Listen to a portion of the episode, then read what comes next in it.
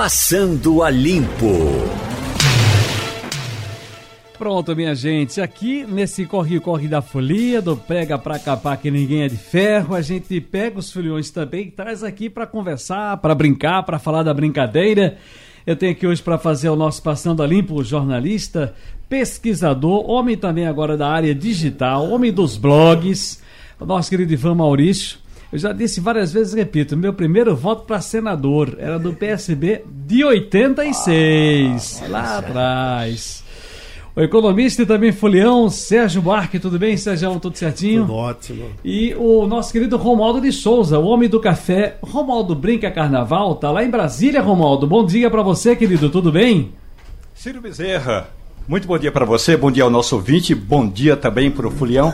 Olha, para ser sincero, eu prefiro ficar em casa esticando a canela em cima de uma rede e lendo um bom livro. Aliás, já aproveitei para botar a minha leitura em dia e estou agora ouvindo um podcast. Eu ganhei um livro de presente, um e-book, um desses livros digitais gravado pelo meu amigo Zé Paulo Cavalcante e dona Maria Letícia, que são poemas curtos de Fernando Pessoa. Eu estou me deliciando com esse livro áudio. Ciro Bezerra. Pois é, rapaz. Durante a folia tem muita gente que aproveita para descansar. Eu estava vendo aqui com a nossa... Vou dar uma passagem aqui, algumas figuras da agenda aqui, tá? Por exemplo, Ana Cristina de Oliveira, nossa conterrânea de São Lourenço. Deve estar numa praia, ela não disse o nome, mandou uma foto aqui, que eu fiquei aqui maravilhado com a foto. Espetacular foto. Mas ela curtiu barbaridade o Galo da Madrugada, porque lá de onde eu estava, no meu cercadinho para transmissão da TV Jornal, eu estava vendo muita gente brincando nos outros camarotes. Isso é bom demais. Assim como viu o nosso querido Ivan Maurício na madrugada, lá no Cariri Olindense, né? Também na expectativa das reverências que se faz, especialmente do Homem da Meia-Noite, quando chega em frente à sede, com relógio, com a-chave e, claro, calunga. O nosso amigo Rinaldo Cook dizendo que não, tá em casa e na expectativa de alguém ligar para dizer: quero fazer a barba ou cortar o cabelo. Ele é cabeleireiro. Veja como é que é. Em Guaramiranga, Ceará, o Félix diz: olha, tô aqui, rádio ligado, com a saudade enorme do Recife, louco pra tá aí. Saudades também do meu pai Severino, meu filho Vinícius e os dois que moram no R1. Ele tá lá no Ceará, em Guaramiranga. É serra e faz frio. É, né, rapaz? Pois é. Mas me diga aí, Ivan Maurício, você e o seu carnaval, querido? Olha, eu comecei no Galo, fui pro Nós Sofre Mais Nós Goza, depois fui para a Cirola, depois fui para a Burra do Rosário. Aí eu queria falar da Burra do Rosário. O mais belo clube carnavalesco de Olinda é a Burra do Rosário. Além dele cumprir todas aquelas normas tradicionais, ter a faixa de abertura, os clarins, 2 grupos de passistas, com as fantasias, mais de 15 fantasias muito boas, que fazem relembrar aquela velha rivalidade que tinha entre Elefante e Pitombeira, quem tinha a fantasia mais bonita, e os clubes saíam maravilhosos. Então a direção da Burro do Rosário está de parabéns, e uma orquestra muito boa. Então foi muito bom a Burra do Rosário, que eu acompanhei. Depois eu fui pro filho do João Travolta, que é um boneco que subiu ali o Guadalupe. Fui para os Linguarudos. Depois fui para a Espera do Homem da Meia-Noite. Eu tava lá na deitei, Ciro. Eu dei uma soneca ali naquele campo do Bom Sucesso. Tem uma partezinha lá, eu dei uma dormida, pedi para a turma me guardar, botei as minhas coisas numa bolsa e usei a bolsa como um travesseiro, dei uma dormidazinha. Coisa de folião, né? Coisa de folião mesmo, muito legal. Aí depois fui pro... Sim, antes eu fui no show de Márcia Pequeno no Guadalupe. Maravilhoso. Um repertório finíssimo, de alta qualidade. E acompanhei lá. Aí fui pro Guadalupe de novo, voltei.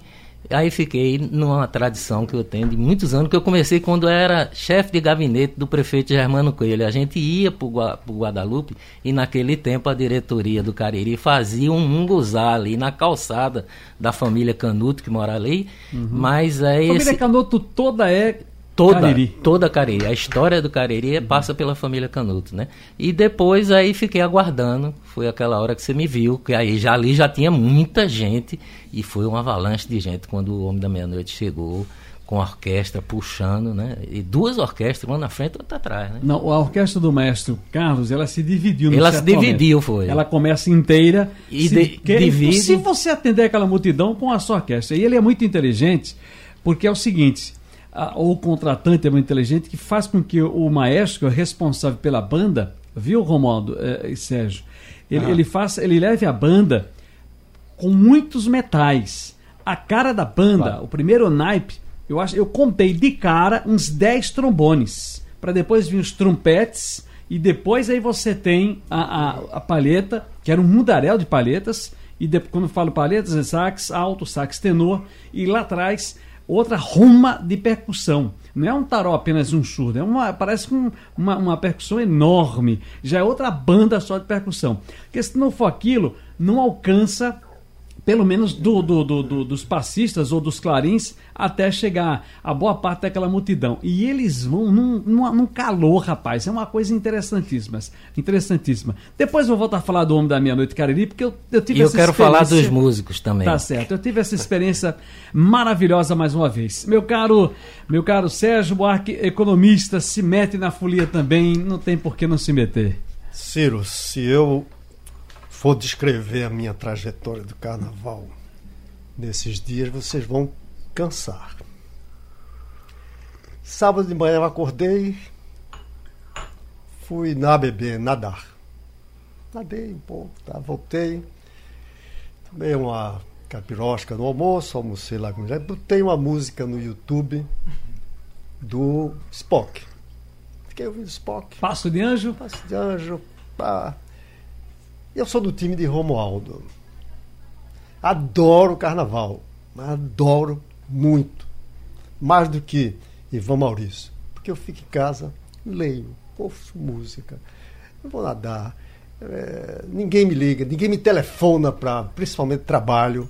Então, são 4 dias espetaculares. Eu leio bastante, eu escrevo.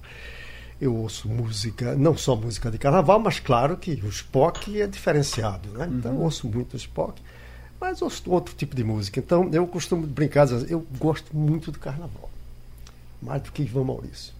Mas é para não fazer nada mesmo. Aproveitar o ócio. Para vocês terem uma ideia, esse ano não, mas teve um ano, eu moro ali perto do Parque da Jaqueira, então teve um ano que passa, todo ano passa aí, acho que é no domingo, no sábado, passa na frente da minha casa um bloco lá do Country Club.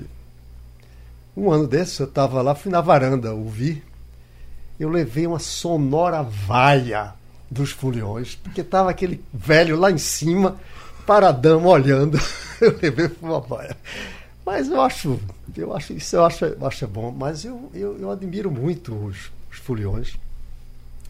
Acho que é uma festa excepcional. Mas eu não consigo me integrar, e eu gosto dessa vida. Em casa, lendo, escrevendo, eu escrevo um bocado também, faço minhas fantasias e fico lá com minha mulher, a gente toma umas capiroscas, toma uns vinhos. Então, esse é o meu carnaval. Cansa qualquer um. Mas é uma delícia, eu aproveito muito. Deixa eu trazer para essa conversa de novo, Romualdo, só para dizer o seguinte, Ivan, Romualdo e Sérgio, é o seguinte, a gente tem notado que nos últimos tempos, até o Avarildo comentava aqui logo cedo, Paulo Roberto também, sobre as coisas das tradições. A gente está perdendo as tradições, por exemplo, Rio de Janeiro, daqui a pouco esvaziam por completo o sambódromo, porque agora o frevo voltou a tomar... O frevo não, o carnaval, né? A folia, né? Porque o frevo é nosso, mas a folia, com todos os seus tons, está tomando conta das ruas do Rio de Janeiro. Os blocos de rua, esses blocos renovados, remoçados, o mesmo está aí com relação a São Paulo. E nós vimos aqui, através da nossa Alterosa, do Sistema Brasileiro, e também nas outras, nas co-irmãs aqui da televisão, as imagens lindas que nos chegaram aqui de Belo Horizonte, não é? Romualdo, Brasília está nesse pé também, tem esse carnaval nos bairros aí, nessas... Não sei se é bairro que chama em Brasília, porque tem... Quadras. As quadras, né? Isso, nas quadras tem esse carnaval aí, Romualdo?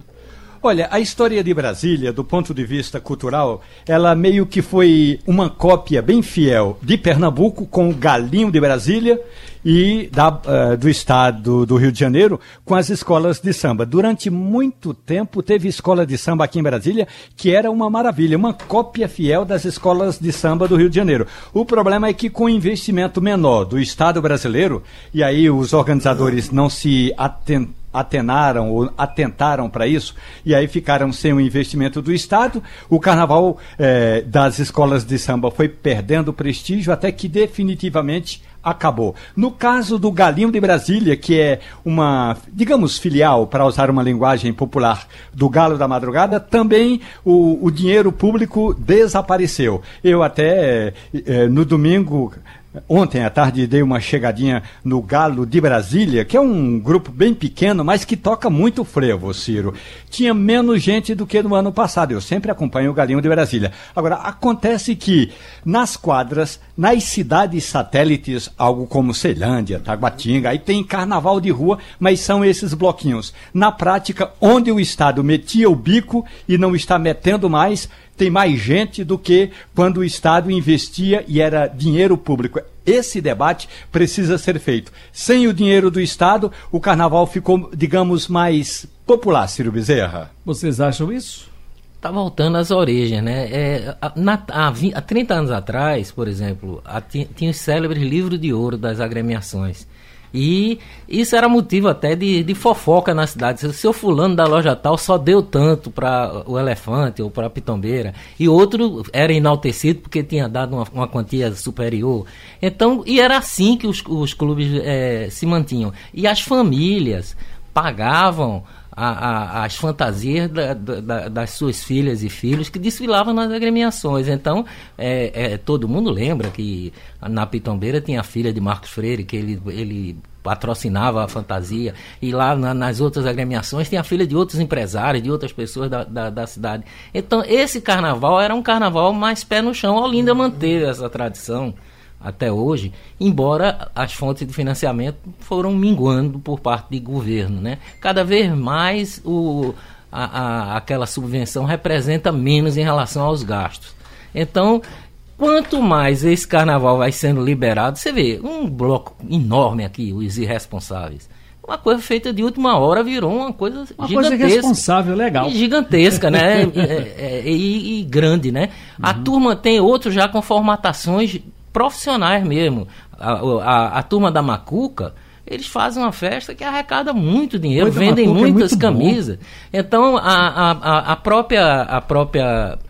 o bloco do verde, vermelho e amarelo, que participa de Olinda, como é o nome dele? Eu acho é pouco? Eu acho é pouco. Ele passou por um período que foi totalmente amador de pessoas de grupo. Hoje ele tem uma estrutura profissionalizada, ele realiza uma festa enorme ali na Praça do Carmo, com várias barracas vendendo cerveja, e eles descobriram que ali tinha uma fonte de renda também. E vendem Lata, camisa, Sirina fita, Lata tudo. Se perdeu com o tempo, esse ano não... Totalmente se perdeu, não saiu, não teve o baile, né? Eu fui um dos fundadores do Sirina Lata, mas eu nunca fui ao baile do Sirina Lata. Eu acho que tirar o clube da rua para botar dentro de um espaço fechado não é um bom serviço ao carnaval. Eu acho que o carnaval é de rua, o que eu gosto, né? Agora, respeito os bailes, aí já tem outras formatações, como Cavalheira na Ladeira, onde você paga um dinheiro razoável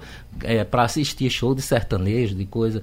Tá bom, tem gosto para tudo, a gente respeita, desde que paga. Agora, não precisava atrapalhar tanto o trânsito para chegar em Olinda, né? Que aí tá prejudicando a população. Quando o poder público bota o dedo, tira a alegria?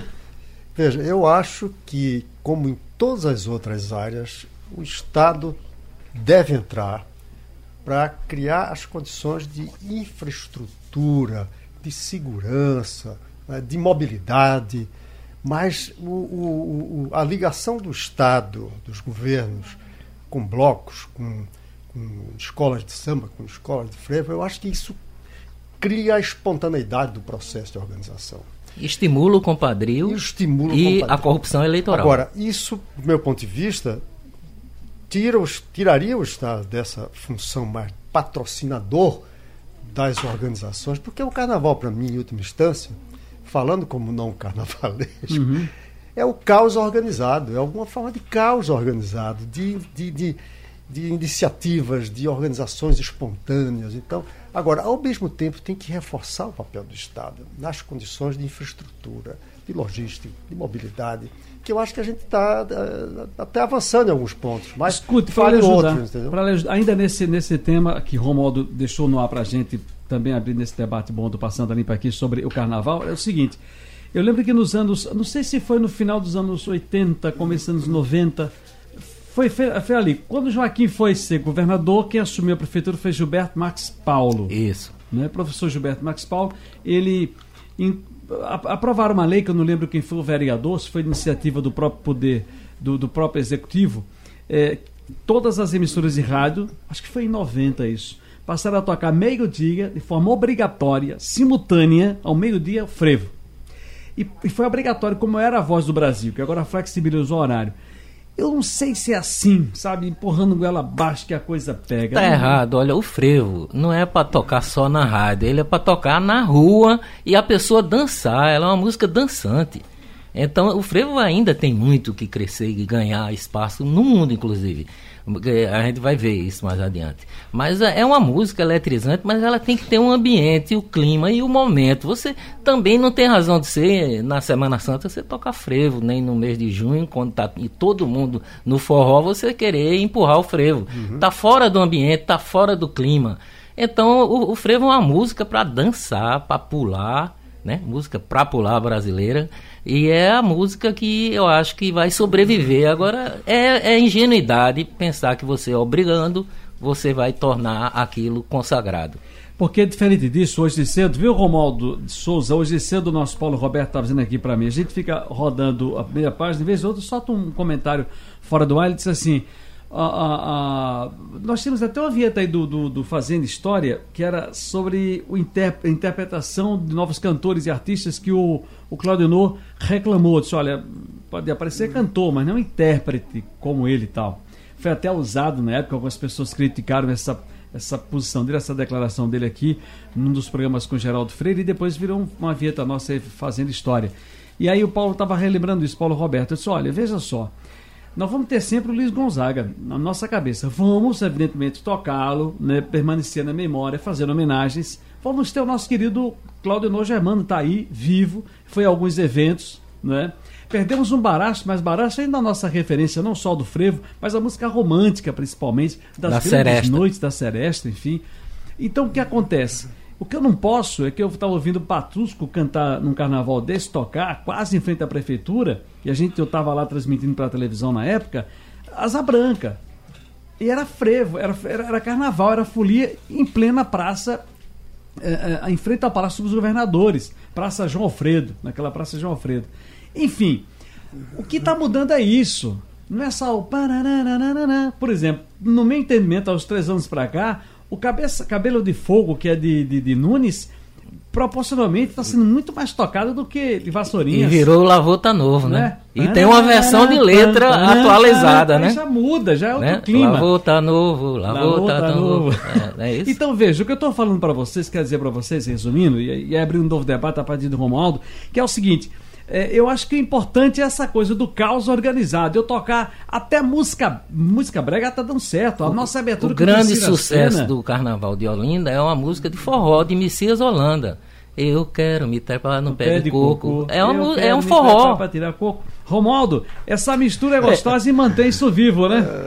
Não tenha dúvida. Eu acho que os multi-instrumentistas, aqueles que fazem adaptações para esses momentos de carnaval, eles terão sempre a oportunidade de mostrar o seu trabalho. Agora, professor Ivan Maurício, eu gostaria de ouvir a sua análise do seguinte ponto. Cada vez que o Estado se distancia com o dinheiro e o cofre desses eventos culturais, mais as manifestações populares surgem em sinal de protesto.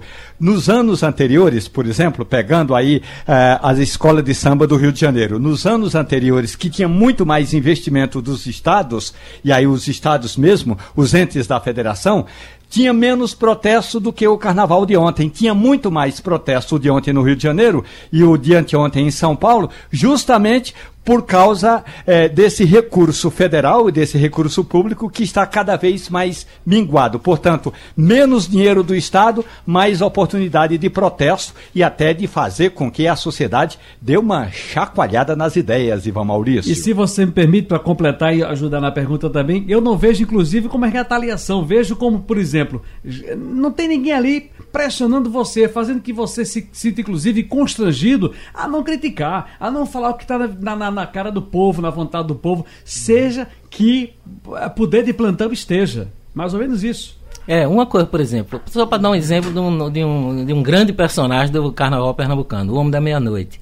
Pouca gente sabe o nome do clube, né? É Clube de Alegoria e Críticas. O Homem da Meia-Noite. Então ele surgiu para criticar mesmo, né? E surge inclusive de uma dissidência. De uma dissidência de Cariri, e aí surgiu tudo isso. Então quando vem agora, o Homem da Meia-Noite andou um tempo abafado mesmo, deixou de fazer crítica. Mas veio a gestão de Tássio Botelho, que era uma pessoa muito identificada, enraizada, com posições políticas firmes, e o Homem da Meia-Noite foi recuperando essa capacidade de criticar. E agora com o seu filho, né? Com o atual presidente, Luiz Adolfo. Então, com o Luiz Adolfo, ele tem feito uma colocação de colocar questões sociais. Ele colocou hoje a questão da água, o ano passado colocou a questão dos morros. Então, e da Constituição, né? E da Constituição. Então, você vê, o Homem da Meia-Noite voltou a ser um clube de alegorias e críticas. Então isso é muito bom. E por que ele tem essa independência? Porque ele tem uma boa loja vendendo o ano inteiro camisa, tem recurso, a marca O Homem da Meia-Noite, a identidade do personagem já permite que ele tenha uma certa liberdade econômica em relação ao poder público. Então é bom isso, e o poder público deve ser isso que o Sérgio falou. Ele deve dar melhores banheiros, que estão uma porcaria. Os banheiros do Guadalupe estavam no dia do Homem da Meia-Noite, todos já estourados, vazando, correndo pela rua, né? Isso é muito ruim para a cidade. Ter melhor segurança, que foi boa. Isso aí a gente tem que reconhecer, foi muito boa a segurança do Homem da Meia-Noite. Até alguns criticaram por ser excessivo. Eu não achei.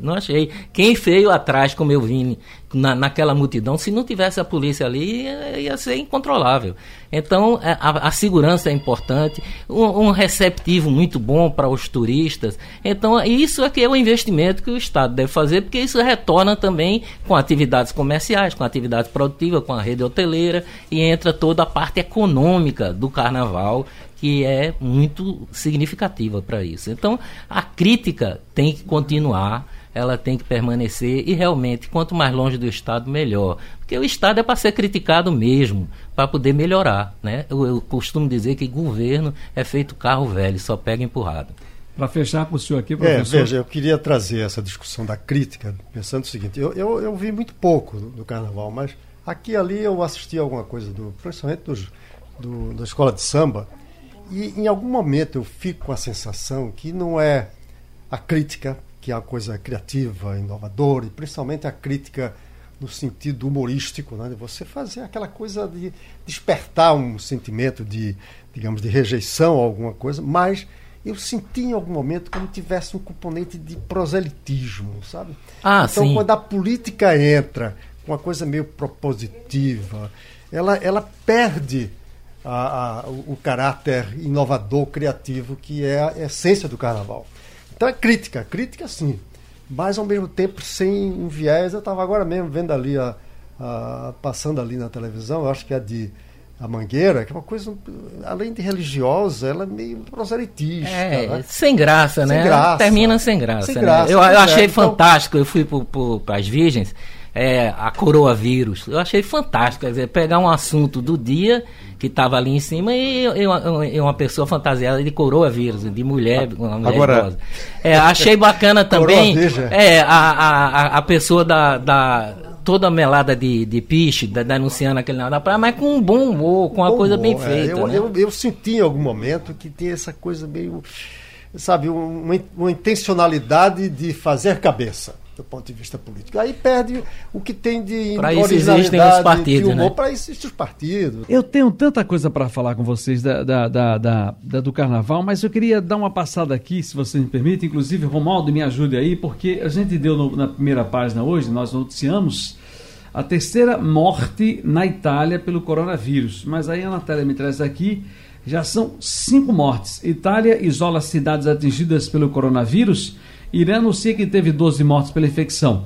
No Irã, há 12 mortos, 60 infectados. Na Itália, agora são 5 mortes e 190 infectados. O país europeu colocou cidades em quarentena e determinou por decreto que quem infringir as restrições à entrada e saída pode ser condenado a 3 meses de prisão. Inclusive, cancelaram festas carnavalescas lá na Itália. Tu tens mais alguma coisa por aí, Romualdo, com relação a isso? Bom, tem uma questão que é importante. As bolsas de valores estão literalmente derretendo. A situação não é das melhores. Parece que em algumas regiões, principalmente na Itália, na Coreia do Sul e no Irã, houve um certo desleixo do Estado e agora o vírus está chegando fortemente. No caso de Veneza, um dos carnavais mais tradicionais do mundo, houve o cancelamento justamente com receio de que essa aglomeração toda pudesse contaminar as pessoas, os turistas. Então, esse é um ponto. O outro ponto é do ponto de vista econômico, professor Sérgio Buarque. A gente sabe que em algumas regiões houve, de fato, uma negligência do Estado, e até estudos apontam que na China também o Estado demorou a agir, e a consequência é que as bolsas de valores estão em queda. Já aqui no Brasil, a notícia é alviçareira. Todas as 58 pessoas que estavam confinadas em quarentena na base aérea de Anápolis, aqui a 150 quilômetros de Brasília, foram todas elas liberadas ontem. Todo mundo já está retornando para casa. Tinha 3 nordestinos, 2 do Maranhão e 1 do Rio Grande do Norte, e a gente conseguiu até falar com alguns deles. Eu falei com um brasiliense que esteve confinado, e ele me contando como é que era a situação lá na China e como é que é a situação no Brasil. O Brasil investiu pesado, professor, para se ver livre desse coronavírus, e vamos ver se conseguimos ficar livre, porque os países que não cuidaram a tempo estão pagando um preço altíssimo. Reforçando já essa notícia, essa informação, essa análise do Romualdo, professor Sérgio Buarque, o FMI, está aqui uma notícia, o FMI considera que o coronavírus põe em risco a recuperação econômica mundial. Fundo Monetário Internacional, FMI, considera que o surto do novo coronavírus coloca em risco a recuperação econômica do mundo e manifestou a disponibilidade para ajudar financeiramente os países mais pobres e vulneráveis. Veja, a situação básica é a seguinte: a China era e foi durante quase 2 décadas a locomotiva da economia mundial, junto com os Estados Unidos, mas os Estados Unidos também dependendo muito da relação com a China, comercial, investimento. Então, na hora que a locomotiva desanda, a locomotiva já vinha num ciclo de redução da taxa de crescimento, mas ainda era pujante, e especialmente para países como o Brasil, era um comprador especialíssimo. Nossos commodities eram o principal. Na verdade, já era o principal importador de produtos brasileiros de forma mundial. Então, e se isso sentido, permite, ela não desanda, essa locomotiva, me permita, não desanda por uma questão puramente econômica, financeira, mas por uma questão de saúde, né? Com o coronavírus, quando você imagina que uma província inteira fica em quarentena, isolada do mundo, uma província que era altamente produtiva e de comércio intenso com o mundo, isso puxa a economia para baixo, a economia mundial toda, inclusive os Estados Unidos, porque os Estados Unidos têm uma relação de troca comercial, de investimento com a China muito grande. Então, na verdade, os 2 países estão fortemente articulados. Tem essa discussão que os Estados Unidos e Trump quis criar barreiras, tudo, mas, na verdade, os 2, existe uma interdependência entre os 2. Então, as duas grandes economias do mundo, altamente interligadas, e a China com esse fator de saúde pública que está puxando a economia para baixo e puxando o mundo inteiro. Então, a gente pode entrar, o FMI deve estar refletindo isso, um processo de redução, de uma recuperação incipiente, tímida que estava havendo e podemos levar, inclusive, a uma fase de recessão econômica mundial. E o Brasil pode padecer muito das implicações disso, né? Eu queria sair rapidamente do tema econômico e dizer o seguinte: eu estava conversando ontem com um amigo e dizia assim, rapaz, imagina se o coronavírus chegasse ao Brasil durante o Carnaval, ou nas vésperas do Carnaval. O poder público não ia poder dizer, não, suspende o Carnaval. Dificilmente ia suspender o Carnaval. Ia ter medo, mas o Carnaval ninguém para. Então, nós podemos dizer que, com a piada que diz que Deus é brasileiro, pelo menos no que se refere ao Carnaval, ele nos fez.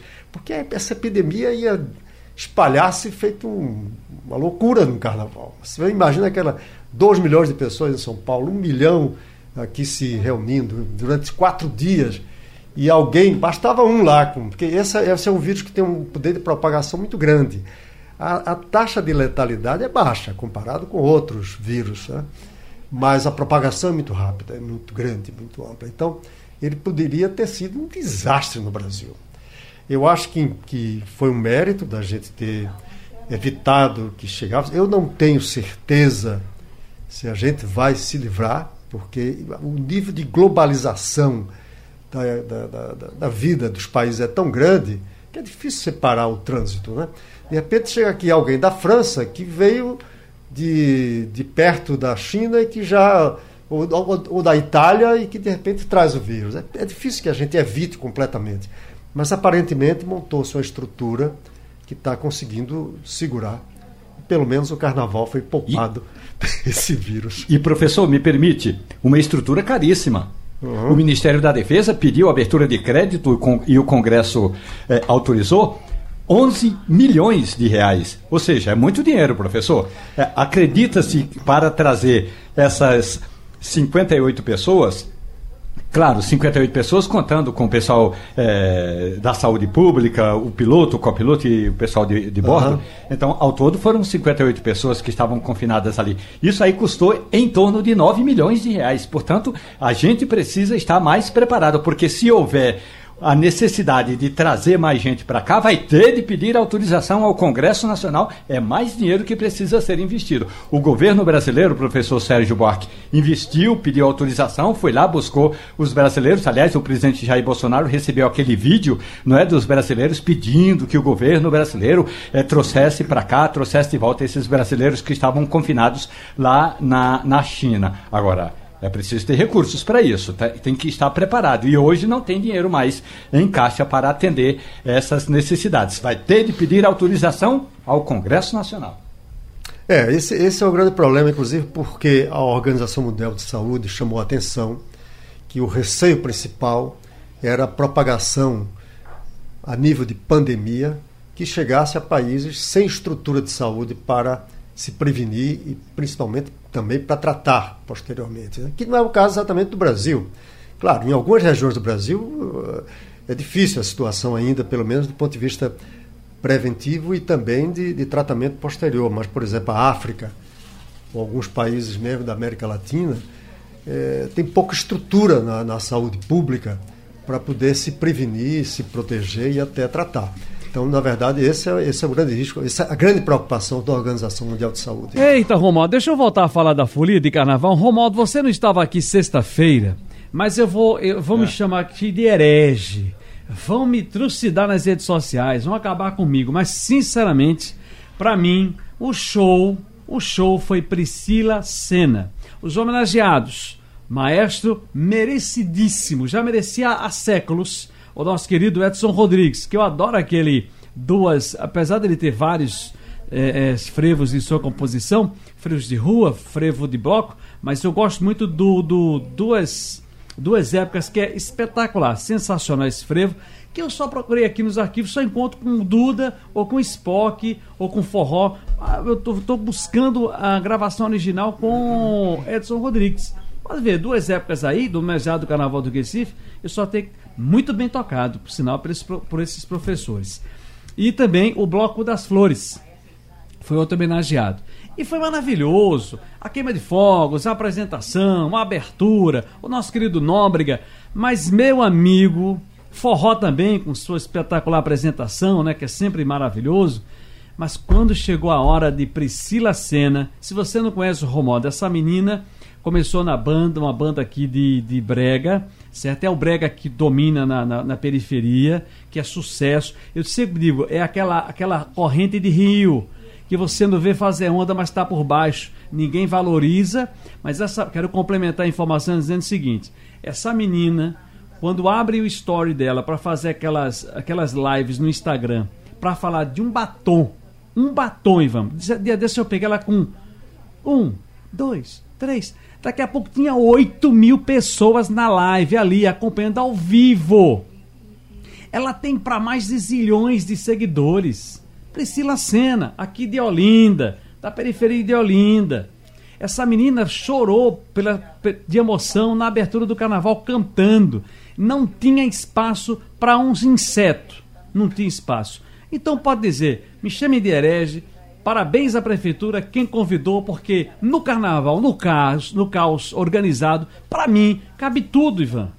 Olha, a Priscila Senna, ela inclusive, a afirmação dela já é um grande resultado para você definir a personalidade, porque ela era desvalorizada na banda dela, sem nenhuma crítica a ninguém, mas ela não era, não recebia aquilo que ela levava de público. Uhum. E no dia que ela foi preciso ela deixar a banda, fazer carreira solo para provar o que ela é. Então ela é uma grande artista e eu acho que é preciso se entender que a coisa quando vem de baixo tem uma certa sabedoria. Porque uma delas é não se render à prática tradicional de como ser sucesso. Ela ganhou pelo mérito dela, pela luta dela.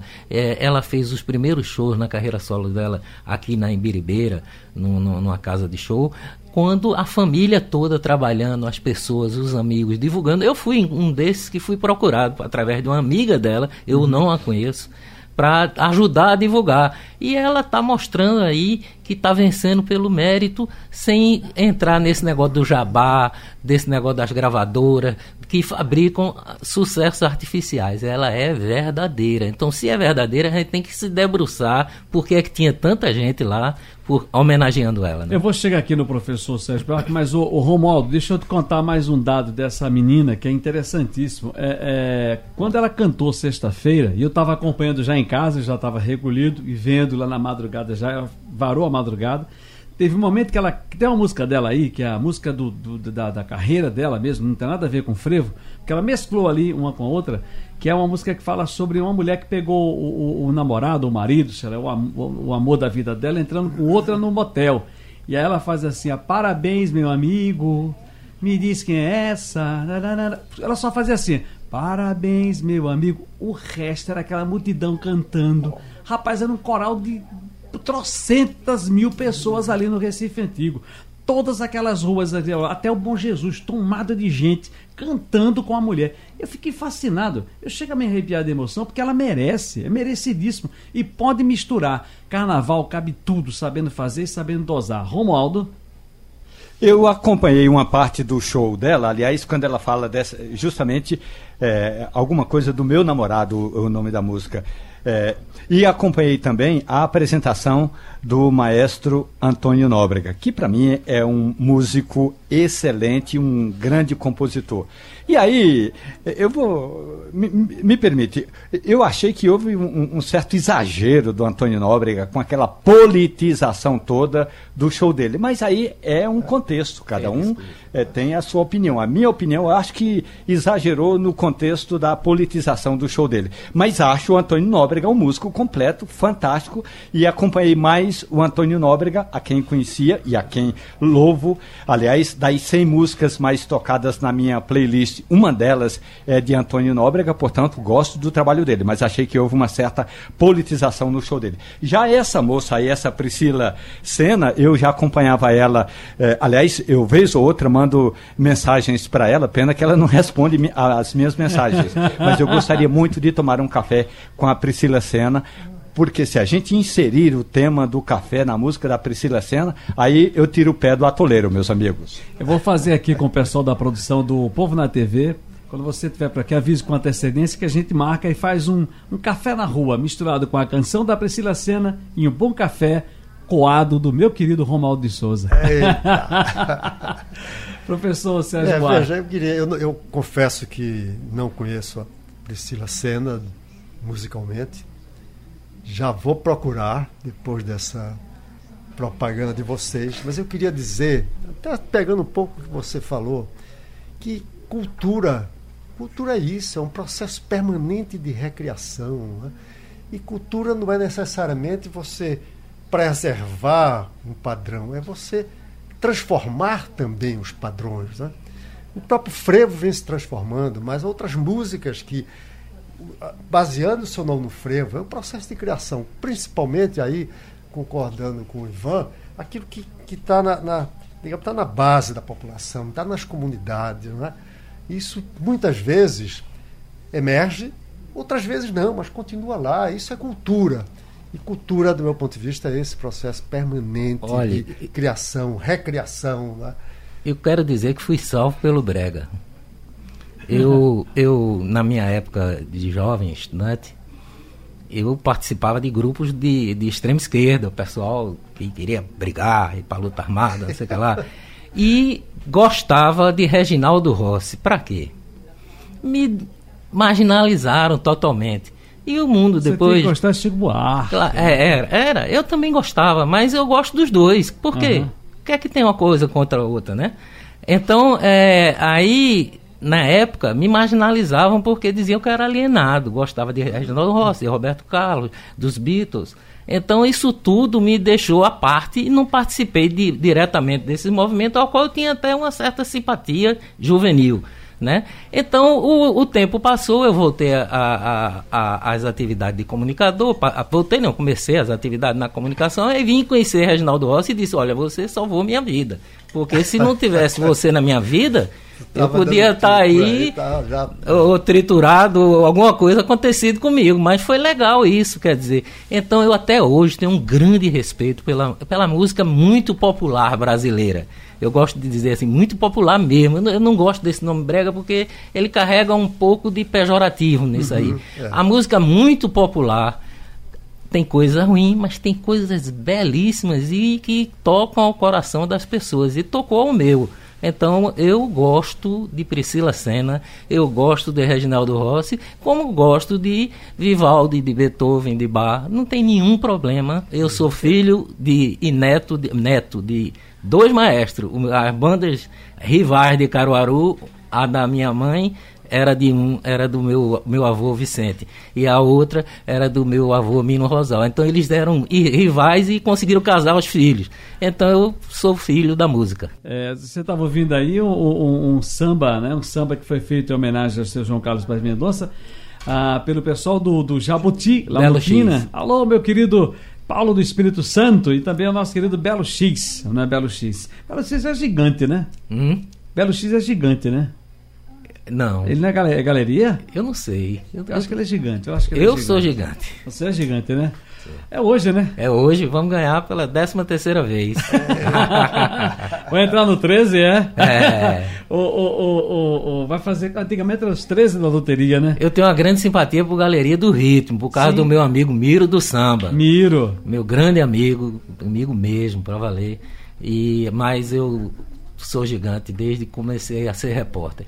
Alô, Saberé, alô, Vulca, alô, meu amigo Zeca do Peixe. Mas, professor Sérgio Buarque, o senhor falava no off aqui, fora do ar, no intervalo, para a gente encerrar, sobre o gosto. Eu queria voltar a esse assunto só para o senhor poder finalizar, que não deu tempo, de gostar ou não do brega, mas respeitar e entender o que é isso aí. É mais do que respeitar, popular, é mais do que respeitar. Os gostos de cada pessoa são diversificados, né? Eu gosto muito de música clássica. Até esses dias eu ouvi muito música clássica também. Então, eu, por não acompanhar, eu não gosto de música chamada brega, entre aspas. Embora Reginaldo Rossi eu gosto. Mas isso não tem nenhuma importância, porque é o meu gosto. O fundamental é que isso está surgindo de um movimento cultural da população. Aquilo que você chamava como o rio que corre aqui por baixo, né? É. E que de repente desponta alguns de alta qualidade. Quem é essa menina? E aí a qualidade vai despontando. Então isso é que é importante, é a produção cultural da população, que é algo que cria identidade, né, com a população, e isso é que é importante. Não, é que não é imposto, de repente, né? Eu poderia dizer, eu que sou alienado de não estar mergulhando e gostando desse tipo de música, entendeu? Então o que eu quero dizer é que a cultura é que é algo que cria identidade, né, cria a autoestima e faz com que haja um processo de construção da sociedade local, comunidades ou mesmo estado, região. Etc. E o senhor falava de pernambucanidade, eu vou só para encerrar, eu vou passar em Ivan e também no professor Romualdo de Souza, nosso professor do café, para dizer o seguinte: em São Lourenço da Mata, que é minha cidade, eu sou louco por ursos, as laúrças, e tenho uma afinidade maior, eu gosto de todos. Inclusive, às vezes, até tem um que é mais bonito do que o que eu gosto. Mas eu tenho uma ligação mais afetiva com todo o pessoal do Urso Branco de Cangaçá. Mando fazer camisas, enfim. Então, um abraço a eles. Recentemente, um grupo de amigos que não tem o que fazer, e eu me meti no meio também. A gente criou o Badalo, por conta do Badalo da igreja, batendo. Ali ao redor da igreja, criamos o Badalo, que é aquele que concentra, mas não sai, sabe? No quintal de casa mesmo. Mas é interessante, já começa ali para as criancinhas se acostumarem. A gente chama a orquestra, dá um dinheirinho lá, o menino faz um sonzinho, outro rapaz chega para esquentar num teclado, e por final, o Urso Branco de Cangaçá vai lá e a gente vai para a rua, o Badalo. Tem 6 pessoas e o Urso Cangaçá tem 100. Tem mais gente, o urso que é no bloco. Mas eu sempre digo o seguinte, e o senhor falava da pernambucanidade, de quantas camisas e bandeiras lindas de Pernambuco nós encontramos aqui fora nas imagens da televisão que a gente vê. Eu estou muito feliz por esse carnaval. Estou torcendo muito que a gente termine com menos mortes, né? Com tanta coisa ruim. Romualdo, querido, muito obrigado aí por nos ajudar hoje no Passando a Limpo, hein? Eu só queria deixar uma mensagem, eu concordo com o professor Sérgio Buarque, agora tem um detalhe importante, professor, que é o seguinte, tem um movimento popular, que é essa pressão toda que a sociedade faz, e aí eu diria assim, das periferias para o centro das cidades, e tem um movimento chamado de jabaculê, que é aquela pressão que boa parte dos organizadores de artistas, promotores de artistas fazem, que é pagar para emissoras de rádio tocarem música que acabam virando do sucesso, sem que as pessoas em casa sejam partícipes desse processo. Um grande abraço. Felicidades, querido. Professor Ivan Maurício. Eu não escondo minhas preferências, né? Eu sou gigante, sou elefante, conselheiro desde 83. Como é que tá elefante, hein? Não, tá bem, saiu bem. Tem uma turma nova. Ajudou, seu João, ele me deu essa camisa, que é a primeira camisa quando saiu. Ele teve, pra mim, foi uma distinção muito grande. Ele ter levado pra mim. Um advogado novo, jovem. Gente, tem um bocado de jovens entrando, o elefante tá se revitalizando. Ainda precisa de ganhar muito para recuperar toda a dificuldade que passou, que teve ano que o elefante alugou fantasia para sair. Mas agora está crescendo, né? E acho que os clubes carnavalescos, a Pitombeira está tendo também uma participação permanente no carnaval. Todos os clubes passam hoje na frente da Pitombeira, então eu posso dizer que, apesar de elefante, eu passei mais tempo na Pitombeira, eu tenho grandes amigos lá, um abraço pro Hermes. E acho que o carnaval é isso. Se a gente conseguir manter essa ligação entre as famílias, entre as pessoas, e criar no carnaval uma oportunidade de você rever amigos que passam anos sem encontrar, isso já paga o preço de tudo, e essa alegria é muito importante para a gente tirar do dia a dia da vida, que é muito duro, né? Muito bem, obrigado, Ivan, obrigado, professor, pela vinda aqui no programa. Obrigado também hoje. É um prazer estar aqui com vocês. E hoje vamos esperar o nosso Samba vai Avenida, né? Ivan, se eu não tiver nada aí, mas se tiver agendado, que eu não lembro minha mulher ter agendado alguma coisa pra gente aí à noite, eu te ligo pra gente dar uma passadinha na passarela. Sem dúvida. Isso, a gente e é gigante na cabeça. E Final do Passando a Limpo. Passando a Limpo.